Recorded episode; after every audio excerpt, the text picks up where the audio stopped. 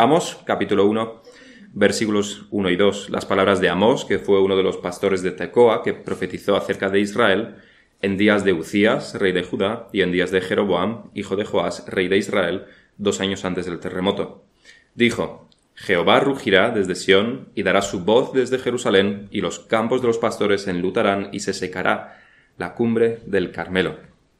Hace unas semanas, y parece que realmente ahora estamos yendo más, más lentos, nos introdujimos a este muy interesante libro del profeta Amós. Y digo interesante en el mismo sentido que, de que todos los profetas realmente son interesantes y todos los libros de la Biblia son interesantes, porque todos tienen un contexto histórico, un tiempo y un lugar en el cual Dios habla. Y esto hace que todos los libros de la Biblia sean interesantes, incluso Levítico. Y nos un poquito más hablaremos sobre ello. Y decíamos que el tiempo y el lugar es en el reino del norte de este libro. El tiempo y el lugar es el reino del norte de las diez tribus de Israel que tras la separación se llama normalmente, usualmente lo encontramos como Israel solamente. Se llama Israel a estas diez tribus del norte. No es el mismo Israel antes de la división, que Israel comprendía las doce tribus, no. Ahora Israel son las, estas diez tribus. O también muchas veces Efraín.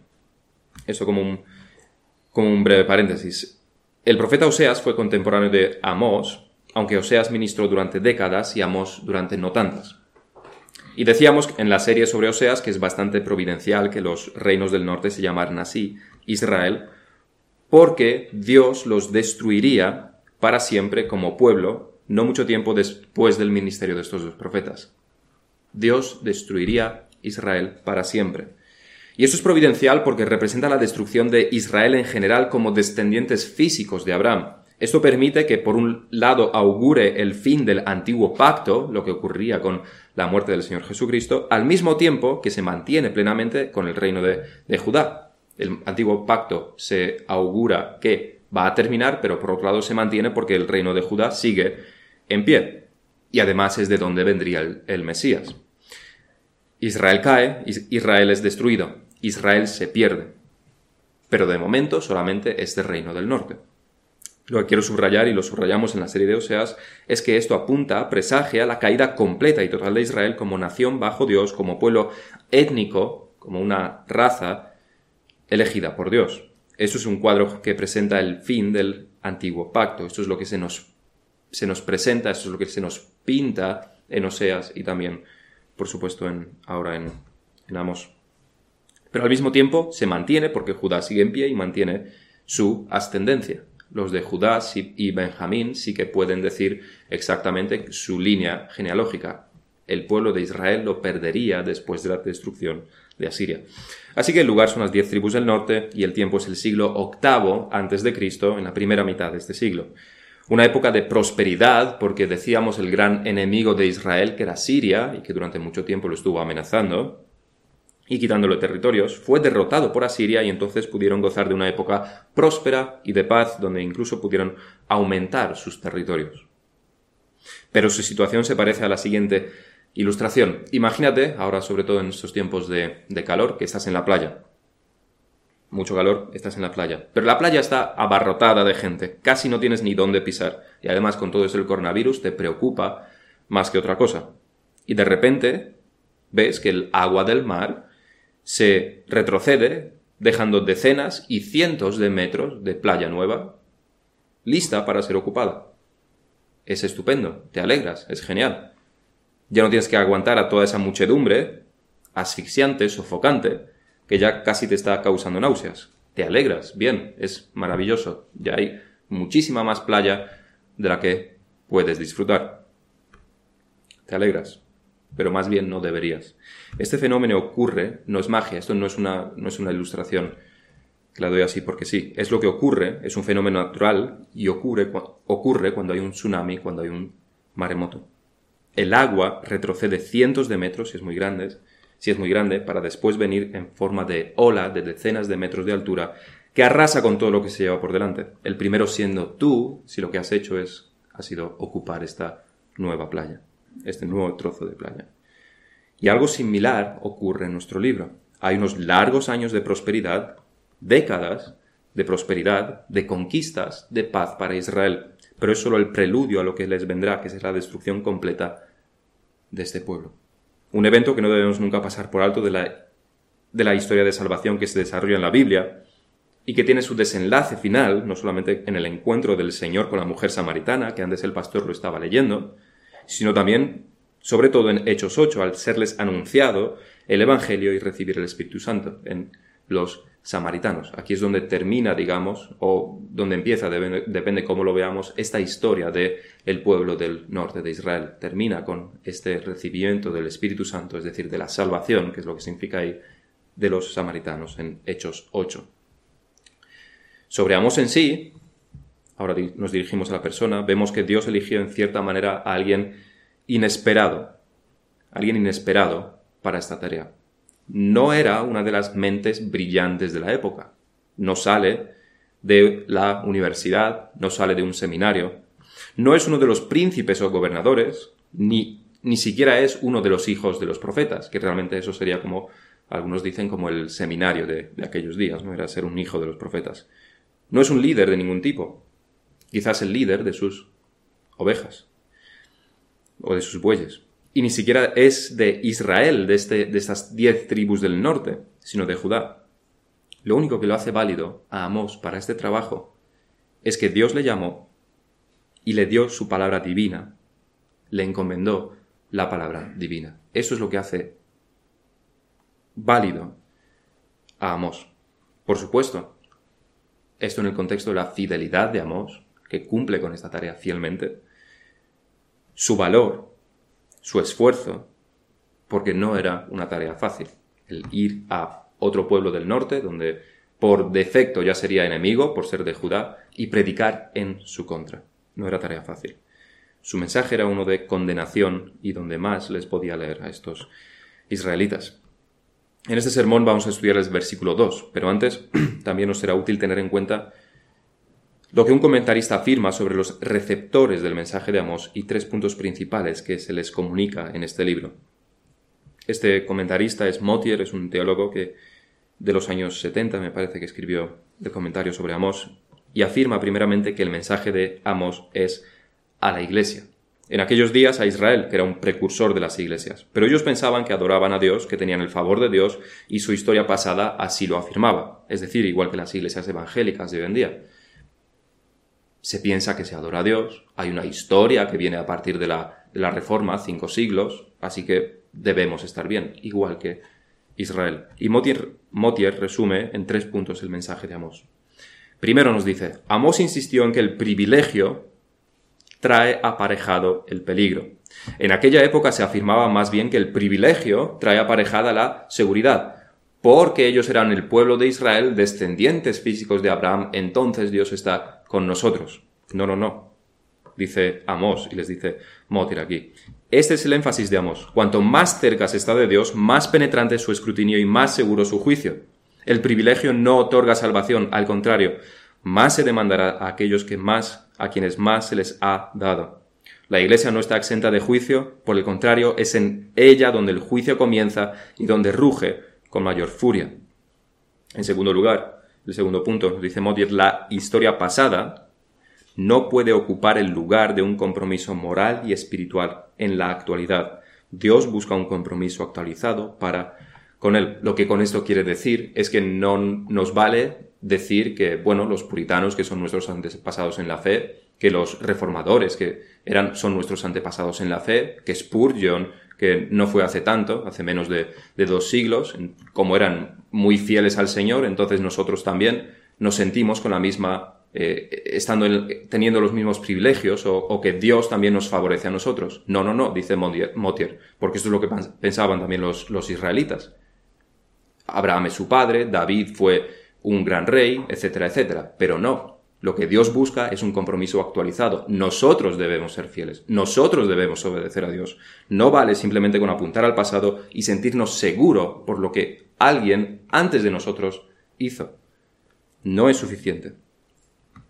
En tercer lugar, la profesión y la práctica de la religión carecen de valor y le repugnan a Dios, a menos que den muy buenos frutos. La religión auténtica consiste en responder plenamente a la gracia y a la ley de Dios expresando la ley en una vida de obediencia, reposando en la gracia, para tener poder y perdón. Así que, en todo esto, dice Modier, Amos habla directamente a la Iglesia hoy. Es importante tener esto en mente y a lo largo de este libro visitaremos estos tres temas que Motier también menciona aquí en más profundidad.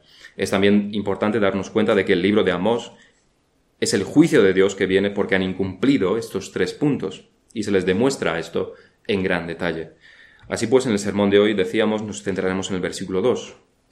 Dijo, Jehová rugirá desde Sión y dará su voz desde Jerusalén, y los campos de los pastores enlutarán y se secará la cumbre del Carmelo. Y vamos a ver dos puntos. El primero, el rugido de Dios, que es también el título del sermón, el rugido de Dios. En segundo lugar, el lugar de donde este rugido viene, desde Jerusalén, viene de Jerusalén, de, de Sión. En psicología se estudia bastante el tema de las primeras impresiones. Es algo que atrae bastante a los psicólogos. Dicen que son siete segundos los que tomamos para formarnos nuestra impresión sobre alguien. Por supuesto, eso ocurre al revés también. Y sobre todo, el más del 50% es solamente por la apariencia física. Nos formamos un juicio sobre una persona en tan solo 7 segundos y durante los próximos 30 segundos esa impresión puede ser también moldeada. Pero después de esos 30 segundos, la primera impresión ya no puede ser cambiada. Y nos quedamos con esa impresión casi siempre, aun después de conocer a una persona durante mucho tiempo. Así que, se dice, es importante cómo te presentas. Puntualidad, debe ser puntual, esto es lo que se tiene en cuenta, las palabras que usas, el tono de voz, la postura, la vestimenta. Y como esto no es una charla de autoayuda, no es a cómo nos tenemos que presentar nosotros sobre lo que vamos a hablar, sino cómo se presenta Dios en este libro. O cómo el profeta Amós presenta a Dios, cómo las escrituras presentan a Dios. Y la primera impresión que recibimos al comenzar a leer el libro es que Dios es un Dios airado. Es un Dios de ira. Eso no es seguir el consejo de los psicólogos, de los libros de autoayuda, en demasiado, demasiado fielmente. Es presentado como un dios de ira porque está presentando a Dios como un león que está persiguiendo a su presa para matarla. Un león que ruge segundos antes de despedazar a su presa, que no tiene ninguna posibilidad de enfrentarse a él.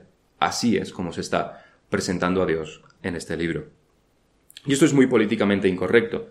De hecho, si jugamos un poco con las palabras, diríamos que esto es que no solo es políticamente incorrecto, es evangélicamente incorrecto, porque no es un tema de política, sino un tema de religión y del mundo evangélico y del cristiano en general. ¿Cómo vas a presentar, se diría, a Dios como un Dios de ira? No puedes hacer eso. Pero lo cierto es que las escrituras ligan numerosísimas veces a Dios con la ira. Solamente si usáis algún programa de electrónico, si entráis en Bible Gateways y ponéis Dios, ira, veréis la cantidad de versículos que hay solamente sobre esto donde se menciona específicamente Dios, ira, en el mismo versículo. Ya no hablamos de capítulos enteros o de libros enteros, como es el de Amós, que nos habla sobre la ira de Dios, sin mencionarla muchas veces explícitamente. Pink comienza su descripción de la ira de Dios del siguiente modo. Dice Pink, es triste ver a tantos cristianos que parecen considerar la ira de Dios como algo que necesita excusas y justificación o que cuando menos celebrarían que no existiese. Hay algunos que, aunque no irían tan lejos como para admitir abiertamente que la consideran una mancha en el carácter divino, están lejos de mirarla con deleite, no les agrada pensar en ella y rara vez la oye mencionar sin que se levante un resentimiento secreto hacia ella en sus corazones.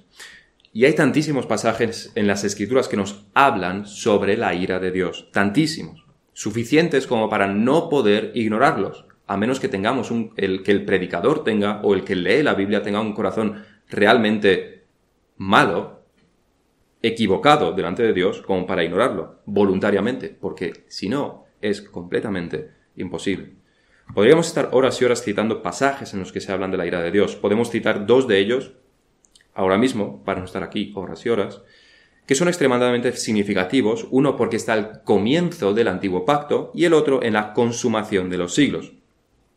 El primero, podríamos decir, es que es al comienzo del antiguo pacto, Deuteronomio 32, versículos 39 al 41. Ved ahora que yo soy yo y no hay dioses conmigo. Yo hago morir y yo hago vivir. Yo hiero y yo curo. Y no hay quien pueda librar de mi mano. Y diré, vivo yo para siempre. Si afilare mi reluciente espada y mi mano arrebatare el juicio, yo volveré a la venganza a mis enemigos y daré el pago a los que me aborrecen. De nuevo, así es como Dios se presenta en el antiguo pacto, en el antiguo testamento. Y, Dios, sabemos de cierto, que no cambia. No ha cambiado en el Nuevo Testamento. Para nada. Y lo podemos ver en la consumación de los siglos, Apocalipsis 6, versículo 15. Y los reyes de la tierra, y los grandes, los ricos, los capitanes, los poderosos, y todo siervo y todo libro, todo libre, se escondieron en las cuevas y entre las peñas de los montes. Y decían a los montes y a las peñas, Caed sobre nosotros y escondednos del rostro de aquel que está sentado sobre el trono y de la ira del Cordero, porque el gran día de su ira ha llegado, y quién podrá sostenerse en pie. Y la respuesta, por supuesto, es que nadie, nadie puede sostenerse en pie delante de la ira de Dios. Pero si no queremos ir más lejos, nos podemos limitar simplemente a lo que Amós nos dice solo en este primer capítulo, solo en este primer capítulo. Leo, prenderé fuego en la casa de Azael. Quebraré los cerrojos de Damasco, destruiré a los moradores del valle de Abén. Prenderé fuego en el muro de Gaza, destruiré a los moradores de Asdod. Prenderé fuego en el muro de Tiro, prenderé fuego en Temán, encenderé fuego en el muro de Rabá y consumirá sus palacios con estruendo en el día de batalla, con tempestad en el día tempestuoso. Esta es la carta de presentación que el profeta hace de Dios. Este es Dios. Desde luego, igual que el león, decíamos, ¿no? Que quiere paralizar a sus presas con su rugido. Del mismo modo, lo que Amos está haciendo aquí es, está intentando comunicar esto para que los hombres tengan temor de Dios. Porque deberían. Se les ha olvidado y deberían. Y no menos quiere también mostrar con este rugido que Dios es poderoso, no solamente que está airado como un, como un niño que, es, que, se, que se enfada y se, tira, y se tira al suelo porque no puede hacer nada y tiene una rabieta. No, no, no. Dios es poderoso para destruir a sus enemigos. No necesita ayuda para diezmar a todas las naciones. Es poderoso, como lo es un león adulto frente a una cría de antílope. Es poderoso y puede destruir. Y destruirá. Este asunto de la ira de Dios debe dirigir nuestra mirada al panorama de las iglesias evangélicas en nuestros días, porque en general, como decía Pink, la ira de Dios se ignora. No solamente que no se predica sobre ellos, sino que en la práctica también se niega. Y hay un peligro enorme en esto, porque solo se presenta una faceta del carácter de Dios, todo lo que tiene que ver con su amor, su bondad, su misericordia, lo cual por supuesto es cierto, es ciertísimo. Dios es un Dios misericordioso, Dios es un Dios bondadoso, Dios es un Dios de amor. Esto lo debemos afirmar y predicar porque es lo que las escrituras enseñan, por supuesto. Pero lo que no podemos hacer es predicar solamente esa parte, porque si nos saltamos alguno de los atributos de Dios, estamos predicando a otro Dios. En la historia de la teología se ha definido, y creo que era Tomás de Aquino el que primeramente lo dijo, se ha definido a Dios como un Dios simple en su esencia y los atributos de Dios como los colores que componen la luz, como el espectro de la luz. Dios es uno en su carácter, pero en su interacción con el mundo, que es como el agua o el, del aire, vemos sus diferentes atributos, pero Dios es simple en su esencia. Lo que significa es que si decimos que la luz del sol al impactar contra las gotas de agua del aire, las minúsculas gotitas de flotantes del agua en el aire, nos da, no nos da, si esta luz no nos da el color azul, que no sé si es posible, pero sí todos los demás colores, debemos deducir que eso no es la luz del sol. Debe ser otra luz, pero no es la luz del sol. Sabemos que la luz del sol, cuando impacta con estas minúsculas gotitas de, aire, de, de agua en el aire, nos da todo el rango de colores, todo el espectro de colores. Si no nos da el color azul, es que eso es otra cosa debe ser otra luz, pero no es la luz del sol, es algo diferente. Y del mismo modo ocurre con Dios. En cuanto quitamos, olvidamos, borramos, ignoramos uno de sus atributos, de repente estamos hablando sobre otro Dios. No es el Dios de la Biblia. Quizás más claro y sin entrar tanto en metafísica al afirmar que Dios es simple en su esencia, porque está en terrenos inciertos, desde luego, más claro es que si no predicamos sobre la ira de Dios, es que no estamos predicando la Biblia. Estamos predicando partes de la Biblia, pero no toda la Biblia. Estamos predicando algo del consejo de Dios, pero no todo el consejo de Dios. Como mucho tendríamos una caricatura de Dios. Y eso es lo que se hace en la mayoría de iglesias. Y no hablamos de aquellas iglesias exageradas en términos de prosperidad, que están con el Evangelio de prosperidad, o los dones que se tiran por el suelo y se revuelcan, sino las iglesias que podemos considerar como normales. Y el gran peligro de esto es que no se puede presentar el amor de Dios sin hablar de la ira de Dios. No se puede. No se puede hablar de la salvación sin hablar de la ira de Dios. No existe verdadero arrepentimiento sin también poner en la ecuación no solamente nuestro pecado, algo subjetivo, una, una sensación mala, nos sentimos mal, en la ecuación debe también estar la ira de Dios como respuesta a nuestro pecado. En esta ecuación del arrepentimiento debe también estar presente la ira de Dios con, respecto a nuestro pecado. No podemos, desde luego, entender la santidad de Dios sin el elemento de la ira divina. ¿Con qué nos quedamos si todo esto no se puede, si todo esto, ¿con qué nos quedamos si todo esto no se puede, si, con, sin, eh, si sin esto no se puede comprender bien la salvación? Pues nos quedamos con que Dios resuelve tus problemas. Y eso es lo que se predica. Tienes problemas, ven a Dios y Él los solucionará. Estás pasando por dificultades, Él te ayudará. Él te dará esperanza en Él encontrarás paz.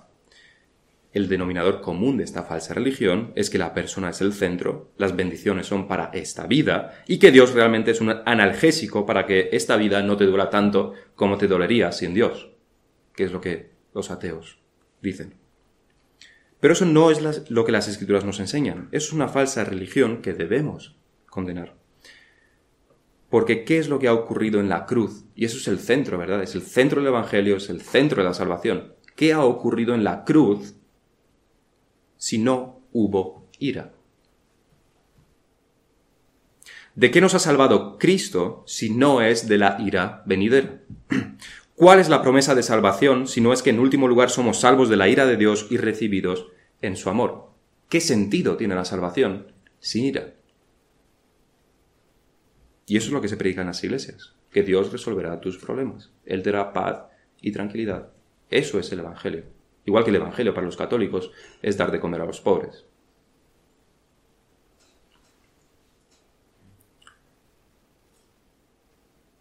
El amor de Dios es presentado en las iglesias como una manta suave que te envuelve y donde estás cómodo en vez de ser más bien un escudo que te protege de una bomba atómica que se dirige hacia ti y que te destruirá en mil pedazos, si el amor, este escudo de Dios, no estuviera ahí. Eso es el amor de Dios. Y no con estas palabras porque no existían las bombas atómicas, pero el Salmo 7 dice, Levántate, oh Jehová, en tu ira, álzate en contra de la furia de mis angustiadores y despierta en favor mío, en favor mío el juicio que mandaste. Mi escudo está en Dios, que salva a los rectos de corazón. Dios es juez justo, y Dios está airado contra el impío todos los días. Si no se arrepiente, él afilará su espada. Armado tiene ya su arco y lo ha preparado. Asimismo ha preparado armas de muerte y ha labrado saetas ardientes. Eso es una descripción bastante más fiel de Dios y de cómo Dios obra. Lejos de esa manta suave en la que estás muy cómodo, y que es como se presenta en las iglesias. Este es Dios, el mismo Dios de amor que por supuesto también debemos predicar y conocer. Ese es el Dios del cristianismo. Y si alguno cree en un Dios sin ira, ese alguien tiene un ídolo, pero no es, no es el verdadero Dios.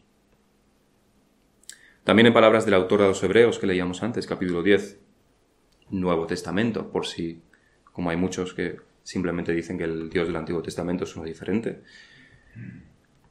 Autor de los Hebreos, capítulo 10, horrenda cosa es caer en manos del Dios vivo. Dios no es el abuelo indulgente que todo lo permite, todo lo permite y todo está bien, no hay ningún problema, puedes romper las cosas de la casa, puedes tirar las sillas, no pasa nada, el abuelo te perdona. Horrenda cosa, nos dicen las escrituras, es caer en manos del Dios vivo. Horrenda cosa. Así que este, este es el Dios que ruge. El Dios que en su ira destruirá y prenderá fuego a sus enemigos, a los enemigos de la justicia. Para nuestro segundo punto, centremos en el, nos vamos a centrar en el lugar del que sale este rugido, el lugar de donde se anuncia este juicio. Jehová rugirá desde Sión y dará su voz desde Jerusalén.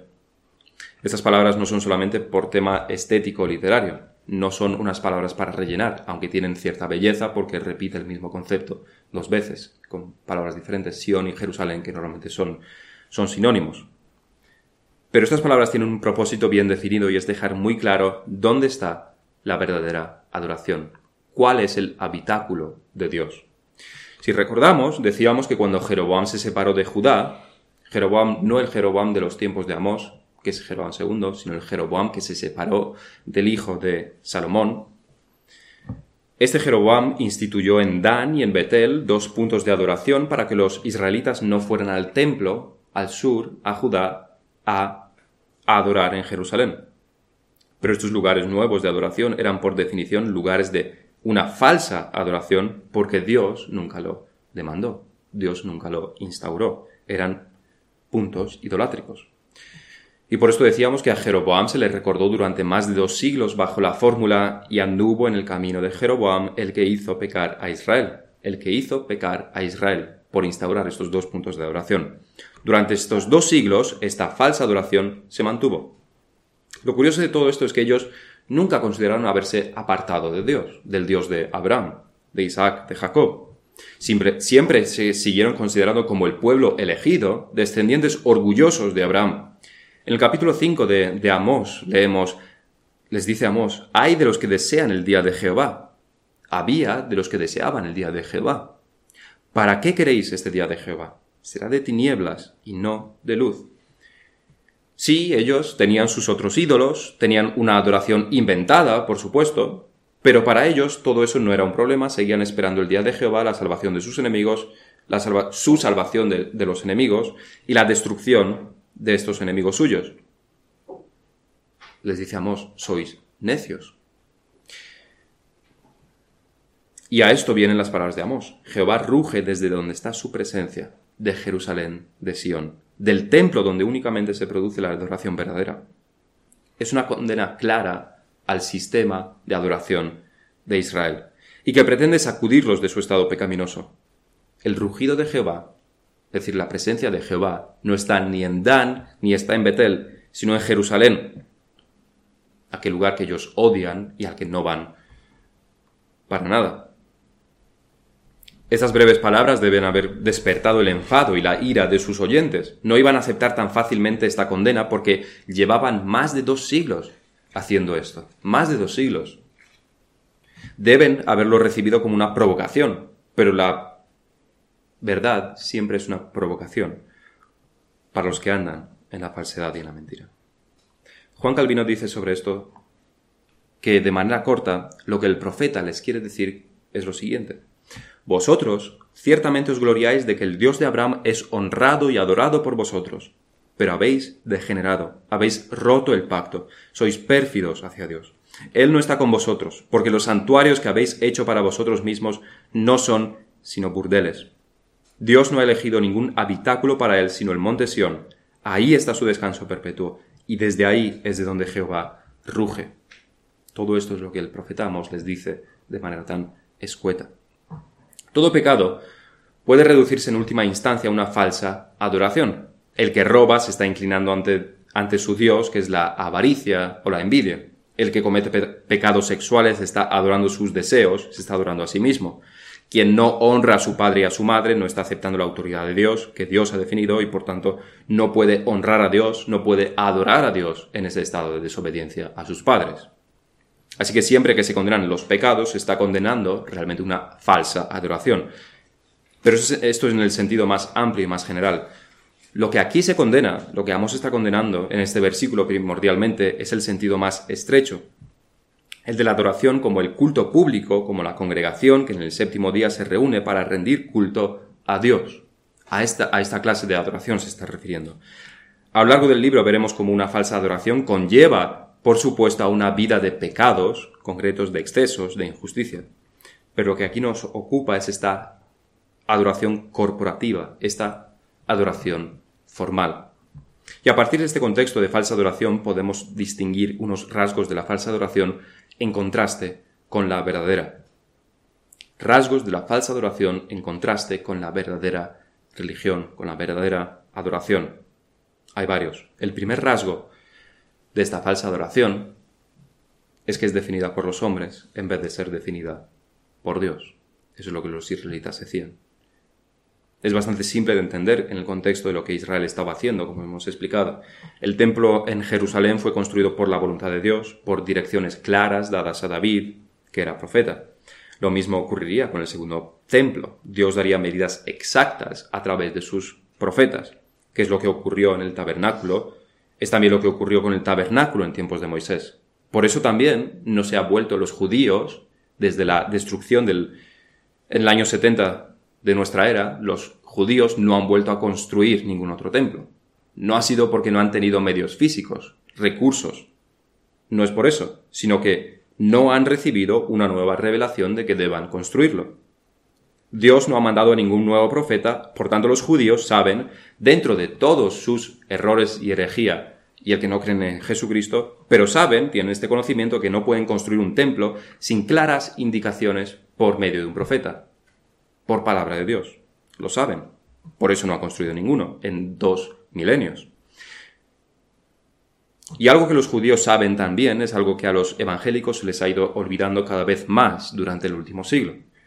Es la moda, la cultura, los antojos de unos y de otros, razones psicológicas, lo que define la adoración en nuestros, días, pero no Dios.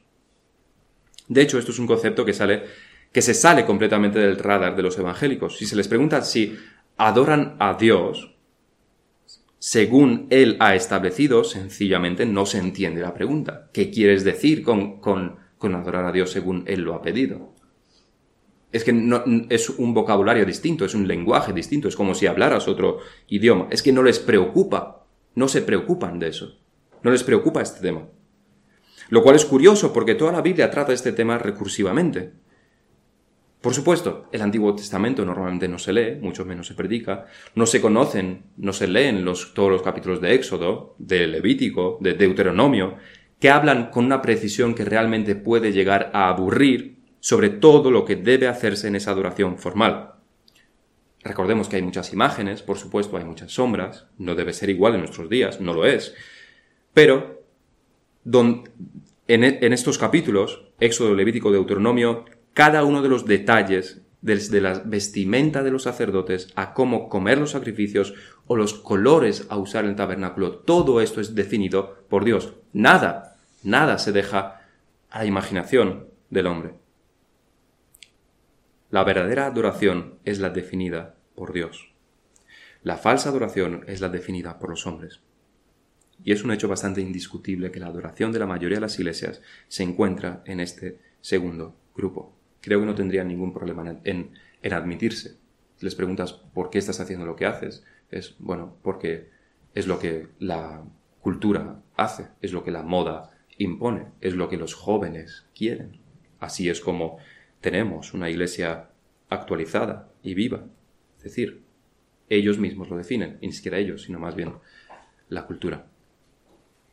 El segundo rasgo, que tiene que ver con esto, que define la falsa adoración, es el deseo antepuesto a la necesidad del hombre. El deseo de los hombres antepuesto a la necesidad de los hombres.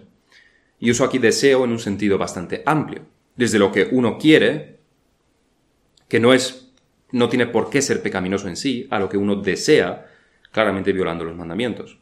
Y es que si algo tenían en común las religiones de las naciones vecinas es que siempre sus festividades de adoración, sus fiestas religiosas, a sus ídolos, tenían un componente lujurioso, inmoral, sexual.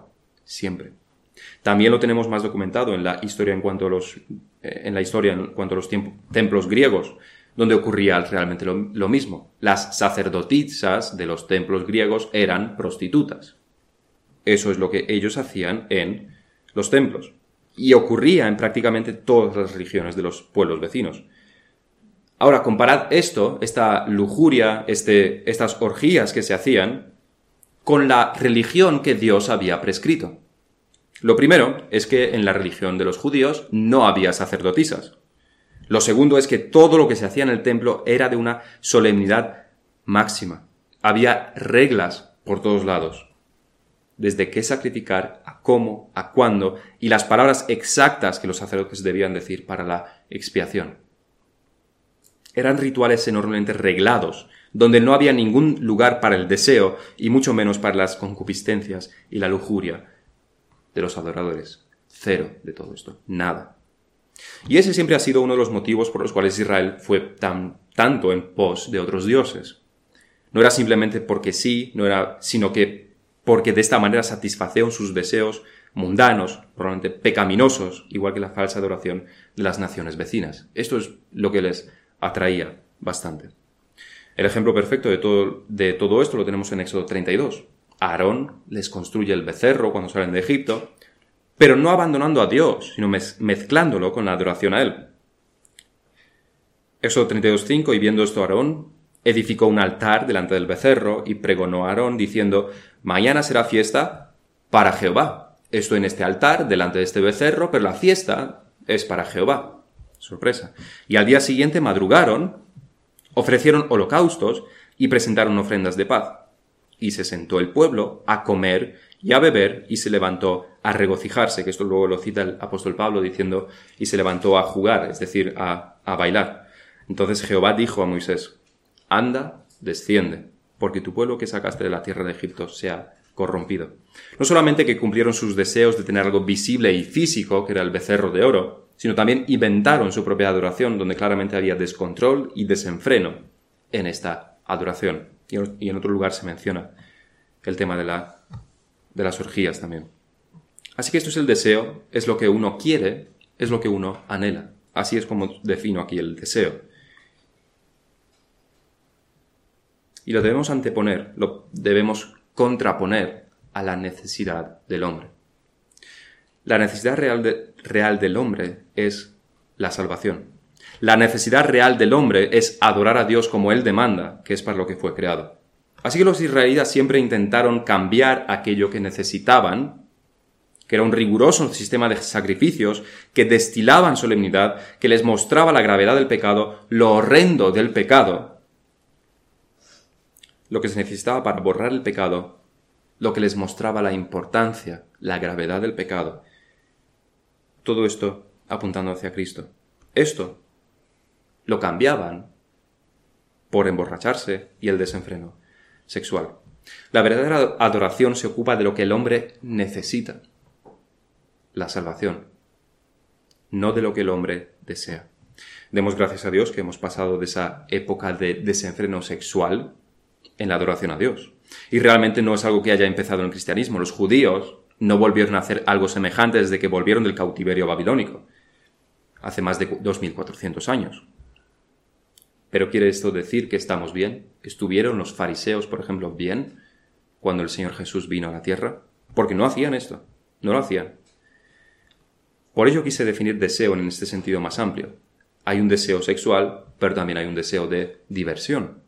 Hay un deseo de llenarse de emociones, de sentir, de dejarse llevar por las emociones. Esto es lo que en última instancia se hacía en los cultos idólatras. Claro que con lo que apunto a esto es al estado de las iglesias de, nuestros días. ¿Cuánto de lo que se hace en un culto normal de las iglesias es deseo? ¿Qué porcentaje es deseo? ¿Y qué porcentaje es darle al hombre lo que realmente necesita? ¿Cuánto es satisfacer los deseos y cuánto es satisfacer la necesidad? ¿Cuál es la necesidad del hombre? La necesidad del hombre es escuchar la palabra de Dios expuesta, esa es la necesidad del hombre. Es comprender los caminos del Señor, es conocer el pecado de uno mismo, es corregir esos pecados. Es responder a la gracia de Dios con himnos tan solemnes como la palabra misma, porque estamos adorando y no entreteniéndonos. ¿Qué porcentaje de los cultos se dedican a la necesidad del hombre? ¿Y qué porcentaje se dedica a lo que no es una necesidad, sino al deseo de uno y otro? Decíamos, de los jóvenes, de las mujeres, del grupo de mayores. A cantar solos, grupos, coros, orquestas. ¿Y qué porcentaje de la predicación trata con esta necesidad del hombre? ¿Cuánto, de hecho, de las predicaciones se ocupan exclusivamente de exponer el texto de la escritura en su contexto tras un estudio serio y riguroso. Esto es lo que el hombre necesita. No otra cosa. No otra cosa. Esto es la necesidad. La verdadera adoración cumple la necesidad del hombre. La falsa adoración cumple con los deseos del hombre. Estamos nosotros más cerca de los cultos paganos o del culto que Dios instituyó si usamos esta vara de medir necesidad contra deseo. El tercer aspecto de la falsa adoración, y que está muy ligada a esto, es que el contenido de la falsa adoración es emoción en vez de comprensión. Emoción en vez de comprensión.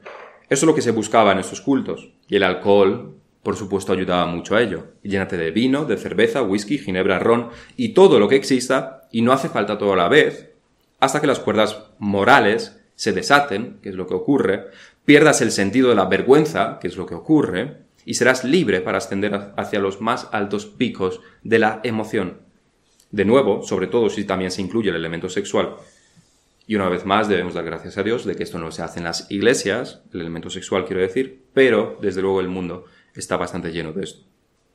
Pero una vez más, si se quitan estos elementos externos si y se incluyen canciones más bien sensuales, si se, quiero decir, si se quita este alcohol y el elemento sexual, pero se incluye canciones se incluyen canciones sensuales en las iglesias, instrumentos musicales, ritmos igualmente sexual, sensuales, una cierta iluminación, más bien oscura, tirando a, a oscura o de colores azul, rojo, y que pueden hacer y que hacen que las emociones dominen la mente por completo. Esto es lo que se hace en las iglesias, lo cual lo debemos contrastar con lo opuesto, que es la comprensión, en las iglesias se levanta la emoción por estos medios. No hay alcohol, decimos, no, hay, no está el elemento sexual, no lo hay. Pero sí están todos los demás elementos que tienen como propósito levantar las emociones. Lo cual, decimos, lo debemos contrastar con lo opuesto que es la comprensión. Adorar en espíritu y en verdad, como escuchábamos antes, requiere el Señor. Eso es lo que se requiere. No en desorden y no en emoción no es adorar en desorden y emoción, no es adorar sensualmente, con los sentidos, en espíritu y en verdad. El culto, verdadero debe centrarse en la comprensión de la verdad. No puede haber verdadera adoración sin comprensión. comprensión. Ese es un tema más bien amplio y que se desarrolla en las escrituras y que tiene su cumplimiento en el nuevo pacto. A lo único que quiero, apuntar ahora es que a esta comprensión se realizaba a través de lo visual en el antiguo pacto. Teníamos todos los sacrificios, teníamos el tabernáculo, el templo, todo era más bien visual, que apuntaba a lo invisible. Todo eran sombras, nos dice el apóstol, eran sombras en aquella época. Pero ahora en el nuevo pacto, todo aquello que era visual se ha eliminado para que tengamos la religión pura. Porque Dios no puede ser visto, sino solamente comprendido, y por tanto así también debe ser la adoración. Nuestra adoración es el cumplimiento de esto, sin sombras, sin lo visual. La comprensión, la lógica, la razón, aplicada a la exposición de las escrituras, es lo que debe ser el centro y la esencia del culto de adoración.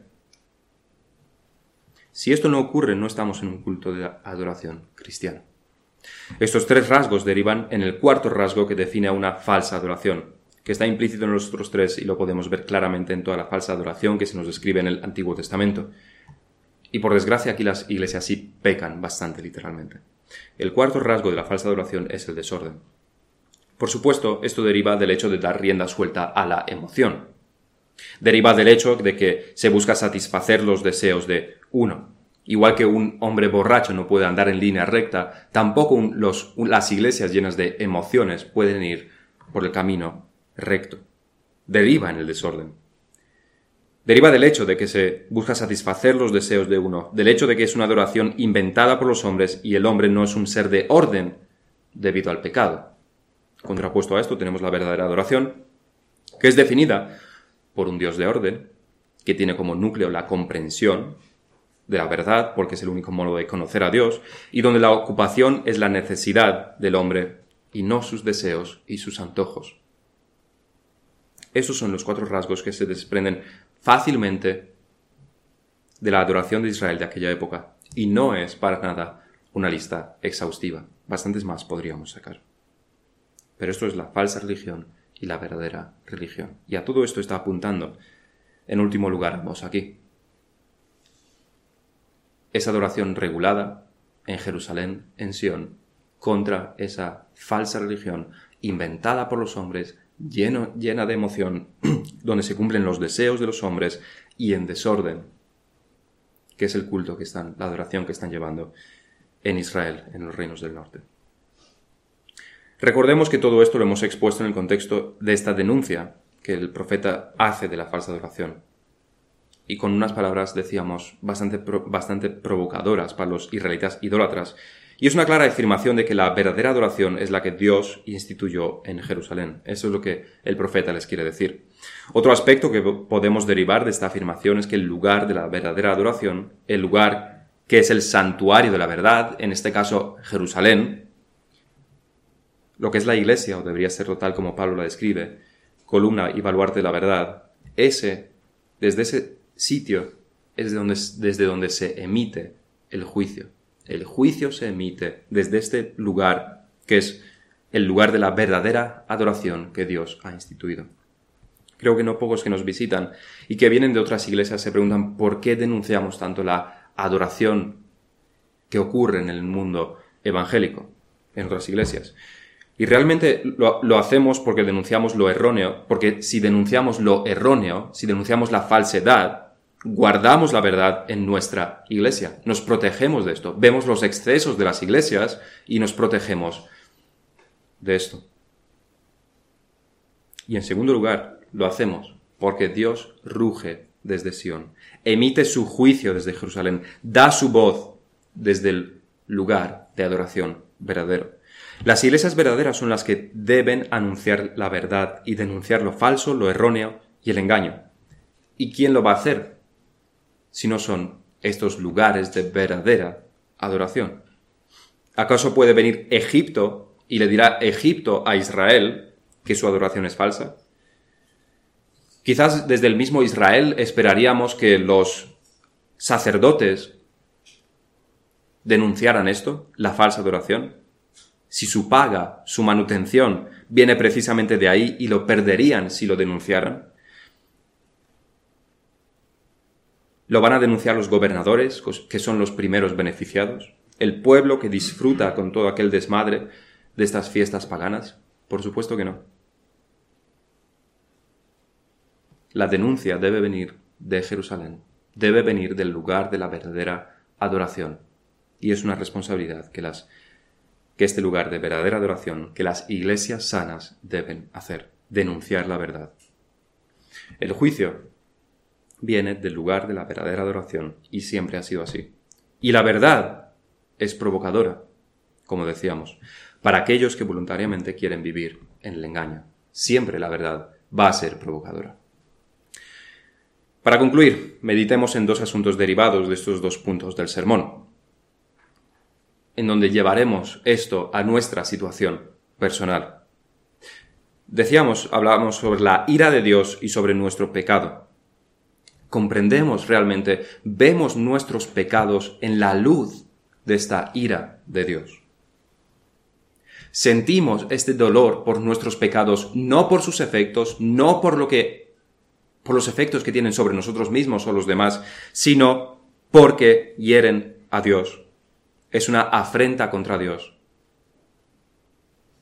Vemos lo odioso del pecado y no del pecado en general, sino de nuestro pecado, de nuestros pensamientos que hemos tenido esta semana, de nuestros hechos, de nuestra falta de cumplir con aquello que se demandaba de nosotros. sabemos que esto, la paga de esto debería ser la ira de Dios. Y también reconocemos que, y sabemos que en Cristo esa ira fue sobre él. Y en segundo lugar, es tu adoración verdadera. Estábamos hablando sobre la, sobre la adoración de las iglesias, la que ocurre de manera corporativa. Pero al final la iglesia es la suma de muchas personas. Tienes la mente puesta en la comprensión, no te duermes cuando se predica la palabra, buscas informar tu mente para adorar a Dios en espíritu y en verdad. ¿Cuál es tu propósito al venir al culto?